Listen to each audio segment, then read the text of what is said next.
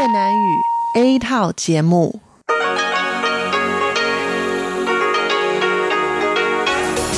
Đây là Đài Phát thanh Quốc tế Đài Loan RTI.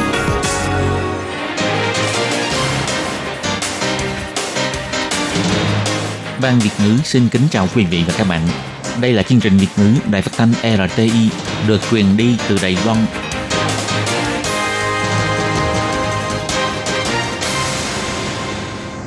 Thúy Anh xin kính chào quý vị và các bạn. Chào mừng các bạn cùng đến với chương trình phát thanh của Ban Việt ngữ, Đài phát thanh quốc tế RTI ngày hôm nay. Kính thưa quý vị và các bạn, hôm nay là Chủ nhật, ngày 15 tháng 3 năm 2020, tức nhằm ngày 22 tháng 2 năm canh tí. Chương trình hôm nay gồm các nội dung chính như sau. Mở đầu là phần tin tức quan trọng trong tuần vừa qua, kế đến là các chuyên mục tủ kính sinh hoạt, góc giáo dục và kết thúc là chuyên mục nhịp cầu giao lưu. Trước hết xin mời quý vị và các bạn cùng đón nghe bản tóm tắt các mẫu tin quan trọng trong tuần vừa qua. Ông Ngô Chu Nhiếp nói, hiện nay mối quan hệ giữa Đài Loan và 15 nước đồng minh ổn định. Bộ trưởng Bộ Giao thông cho biết, công tác phòng chống dịch bệnh của Đài Loan giành được khẳng định sẽ trở thành thương hiệu quốc gia để quảng bá du lịch trong tương lai. Đài Loan tặng 330 tấn gạo cho Eswatini. Trong môi trường máy lạnh, COVID-19 có thể lây truyền ở khoảng cách 4,5 mét. Bộ Kinh tế tuyên bố bắt đầu từ ngày 12 tháng 3 mở cửa xuất khẩu khẩu trang vải dệt kim hoặc vải dệt thoi không sử dụng tấm lọc. 9 giờ sáng ngày 12 tháng 3 mở cửa bán khẩu trang trực tuyến, cứ phí vận chuyển là 7 đài tệ. Nhập cảnh Israel phải tự cách ly tại nhà, Bộ Ngoại giao nói công nhân Đài Loan nên xem xét trước khi đi Israel. Và sau đây mời các bạn cùng lắng nghe nội dung chi tiết của bản tin ngày hôm nay. Ngày 9 tháng 3, lúc trả lời chất vấn tại Viện Lập pháp nhằm vào mối quan hệ giữa Đài Loan với 15 nước đồng minh, ông Ngô Chiêu Nhiếp cho biết, ngoài Tòa Thánh Vatican ra, hiện nay không cần phải đặc biệt quan ngại. Và vừa qua, Bộ trưởng Bộ Ngoại giao của Tòa Thánh Vatican có buổi hội đàm với Ngoại trưởng Trung Quốc tại Đức. Thực ra, họ không có bàn về nghị đề ngoại giao. Mối quan hệ hiện nay giữa Đài Loan và Vatican cũng không cần phải lo lắng. Ông Ngô Chiêu Nhiếp biểu thị. Hiện nay, mối quan hệ ngoại giao giữa Đài Loan với 15 nước đồng minh không có gì trở ngại, không có tình trạng khiến chúng ta phải lo lắng. Vừa qua, Hạ viện Hoa Kỳ thông qua dự luật bảo vệ và tăng cường đồng minh quốc tế với Đài Loan năm 2019 đối với các quy trình hành chính tiếp theo như là thường viện xem xét và ký kết. Ngô chu nhiếp đánh giá việc này có lẽ không thành vấn đề. Đài Loan thúc đẩy tham gia Tổ chức Y tế Thế giới và Hội đồng Y tế Thế giới thường bị cản trở. Có ủy viên lập pháp kiến nghị chẳng thà mời các nước thành viên của Tổ chức Y tế Thế giới đến Đài Loan tham gia hội nghị. Ông Ngô Chu Nhiếp hồi ứng rằng ý kiến này rất tốt, các bộ ngành liên quan sẽ suy nghĩ việc mời quan chức chủ chốt của cơ quan y tế của các nước có khái niệm tương tự đến Đài Loan. Ông Ngô Chu Nhiếp biểu thị. Ờ, Toàn thế giới đều nhìn thấy Đài Loan là một quốc gia triển khai công tác phòng dịch tốt nhất – đây là điểm rất tốt để chúng ta mời nhân viên cơ quan y tế của các nước đến Đài Loan trao đổi ý kiến, thay thế cho chức năng của Tổ chức Y tế Thế giới mà chúng ta không được đến dự. Do tình hình dịch Covid đã lan rộng đến trên 90 quốc gia, gây ảnh hưởng đến ngành du lịch trên toàn cầu, nhưng Đài Loan, một nước gần Trung Quốc nhất, được kiểm soát rất tốt. Cho đến nay, số ca bị nhiễm bệnh chưa vượt quá 50. Điều này cũng khiến cho trong và ngoài nước khen ngợi không ngớt. Ngày 9 tháng 3, lúc trả lời chất vấn tại Viện Lập pháp, Bộ trưởng Bộ Giao thông Lâm Gia Long nhấn mạnh, Bộ Giao thông đã đưa ra ngân sách 2,5 tỷ đầy tệ để quảng bá du lịch sau khi tình hình dịch bệnh dần dần hồi phục. Trọng điểm quảng bá là Đài Loan là một nước phòng ngừa dịch bệnh rất thành công, hy vọng sẽ trở thành thương hiệu quốc gia để cho du khách quốc tế có thể an tâm khi đi du lịch Đài Loan. Ông Lâm Gia Long biểu thị, sự tiếp thị, tuyên truyền sau khi dịch bệnh lăn xuống là dự án trợ cấp quảng bá du lịch trong nước với ngân sách 2 tỷ đầy tệ, còn với phần tiếp thị quốc tế cũng nhắm vào năm thị trường lớn, đưa ra ngân sách 500 triệu đầy tệ để cho toàn thế giới có thể hiểu được rằng Đài Loan là hòn đảo xinh đẹp và có thể yên tâm nhất khi đi du lịch tại đây. Tôi tin rằng sự thành công trong công tác phòng dịch sẽ trở thành thương hiệu quốc gia để phát triển du lịch trong tương lai. Theo số liệu thống kê cho biết, theo sự lây lan dịch bệnh ngày một nghiêm trọng tại các nước, Đài Loan đã có hơn 3.000 công ty du lịch, 12.000 nhà kinh doanh khách sạn, 25 nhà kinh doanh du lịch và khoảng 200.000 nhân viên của các ngành nghề này phải đối mặt với nguy cơ ngừng hoạt động và buộc nghỉ không lương.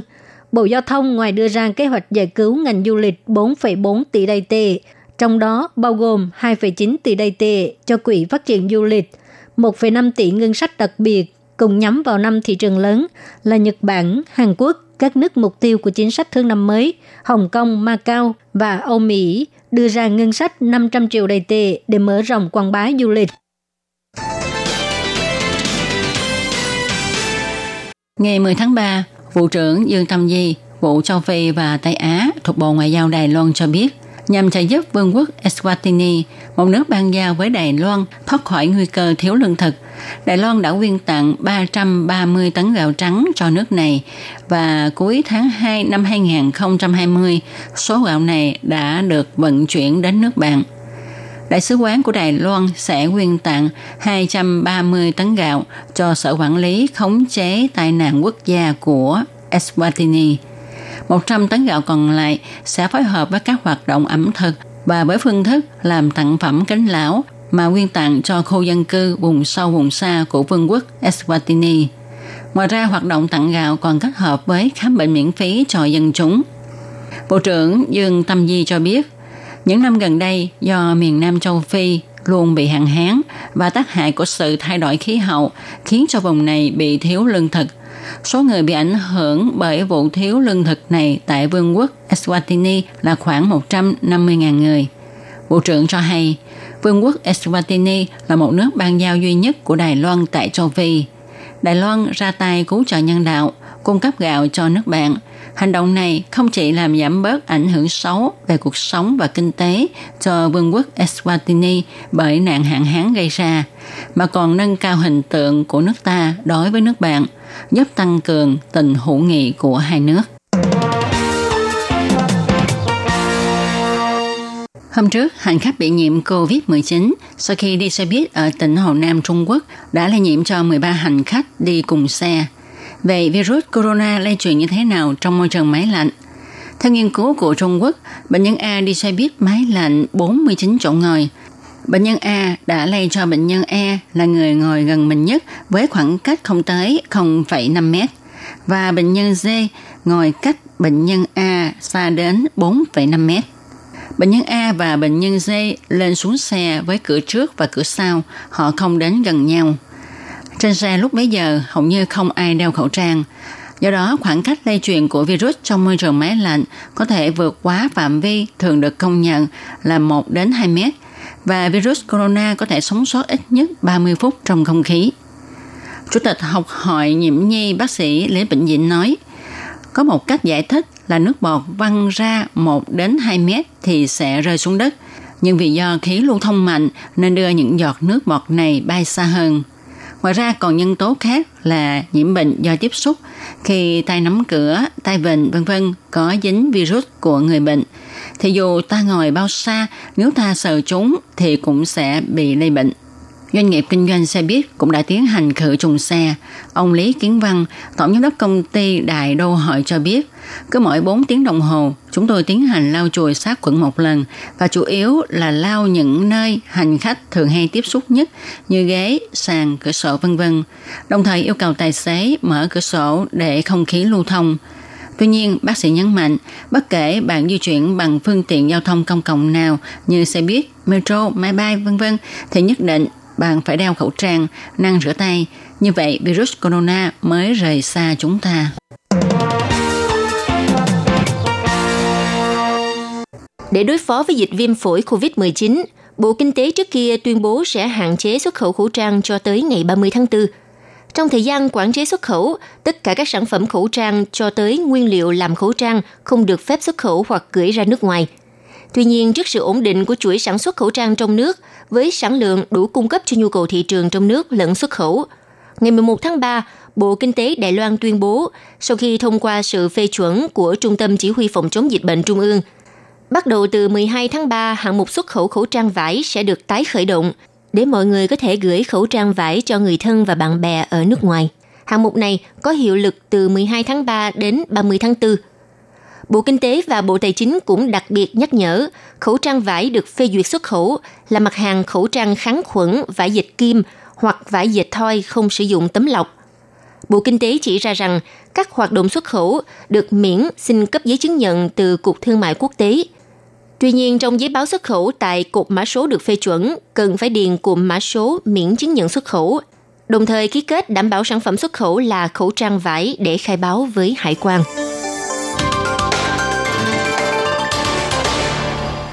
Cơ chế mua khẩu trang bằng tên thật phiên bản 2.0 sẽ chính thức được thực thi bán khẩu trang trực tuyến vào lúc 9 giờ sáng ngày 12 tháng 3. Cơ chế này hứa hẹn sẽ mang lại sự thuận tiện cho người dân trong việc mua khẩu trang phòng chống dịch bệnh. Ngày 11 tháng 3 tại cuộc họp ký giả Trung tâm Chỉ huy Phòng chống dịch bệnh Trung ương tổ chức, theo Phó Tổ trưởng Tổ ứng biến Y tế, ông La Nhất Quân công bố, trang web mua khẩu trang bằng tên thật sẽ chính thức mở cửa cho người dân đặt mua khẩu trang trực tuyến vào lúc 9 giờ sáng ngày 12 tháng 3. Còn về chi phí vận chuyển 7 đồng đài tệ cho một lần vận chuyển liệu có hợp lý không? Ông La Nhất Quân giải thích cho biết, chi phí 7 đài tệ bao gồm phí vận chuyển từ nhà máy đến cho trung tâm vận chuyển của cửa hàng tiện ích. Rồi từ trung tâm này sẽ chuyển khẩu trang đến cho tất cả các chi nhánh của bốn thương hiệu cửa hàng tiện ích lớn trong nước, bao gồm cả chi phí đóng gói và nhân công – còn về vấn đề sau này liệu có áp dụng quy định mua khẩu trang gửi về tận nhà hay không, theo Trung tâm Chỉ huy Phòng chống dịch bệnh Trung ương cho biết, cần thời gian để xem xét.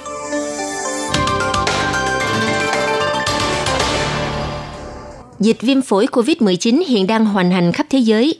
Vừa qua, Israel tuyên bố du khách nước ngoài khi nhập cảnh vào Israel bắt buộc phải cách ly tại nhà 14 ngày. Ngày 10 tháng 3, Bộ Ngoại giao Đài Loan cũng đã nâng mức cảnh báo du lịch Israel lên cảnh báo màu vàng – nhắc nhở người dân đặc biệt chú ý an toàn trong du lịch và nên xem xét kỹ trước khi có quyết định đi Israel. Theo công bố mới nhất từ phía Cục lãnh sự Bộ Ngoại giao Israel, người từng đi qua các nước như Đài Loan, Úc trong vòng 14 ngày từ khi nhập cảnh Israel nếu có các triệu chứng sốt trên 38 độ, ho, khó thở hoặc các bệnh hô hấp khác phải lập tức đăng ký trên trang web của Bộ Y tế Israel hoặc gọi đường dây nóng 101 hoặc 5400 để thông báo – đồng thời không được phép đến thăm khám tại các phòng mạch hoặc phòng cấp cứu. Ngoài ra, Israel cũng cấm nhập cảnh bằng bất cứ lý do nào đối với toàn bộ du khách nước ngoài từng đi qua 7 nước thuộc vùng dịch bệnh như Trung Quốc, Hàn Quốc, Ý, Iran, v.v. Còn tại khu vực Tây Nam Á, Bộ Ngoại giao Đài Loan nhắc nhở các trường hợp nhiễm bệnh được ghi nhận tại Đài Loan hoặc các nước khác đều có lịch sử du lịch Ai Cập. Vì thế, người dân nếu có kế hoạch đi Ai Cập phải đặc biệt lưu ý sức khỏe bản thân, tránh đến nơi đông người, Hiện nay Đài Loan liệt kê Ai Cập vào mức cảnh báo du lịch màu vàng. Người dân nên lưu ý an toàn và nên xem xét liệu có nên đi Ai Cập hay không. Các bạn thân mến, vừa rồi là bản tin tức quan trọng trong tuần vừa qua với những mẫu tin như sau. Ông Ngô Chiêu Nhiếp nói, hiện nay mối quan hệ giữa Đài Loan với 15 nước đồng minh ổn định. Bộ trưởng Bộ Giao thông cho biết, công tác phòng chống dịch bệnh của Đài Loan giành được khẳng định sẽ trở thành thương hiệu quốc gia để quảng bá du lịch trong tương lai.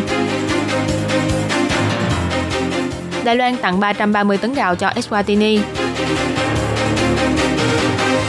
Trong môi trường máy lạnh, COVID-19 có thể lây truyền ở khoảng cách 4,5 mét. Bộ Kinh tế tuyên bố bắt đầu từ ngày 12 tháng 3 mở cửa xuất khẩu khẩu trang vải dệt kim hoặc vải dệt thoi không sử dụng tấm lọc. 9 giờ sáng ngày 12 tháng 3, mở cửa bán khẩu trang trực tuyến, cước phí vận chuyển là 7 đài tệ. Nhập cảnh Israel phải tự cách ly tại nhà, Bộ Ngoại giao nói, công dân Đài Loan nên xem xét trước khi đi Israel. Cảm ơn sự chú ý lắng nghe của quý vị và các bạn. Thân ái chào tạm biệt và hẹn gặp lại.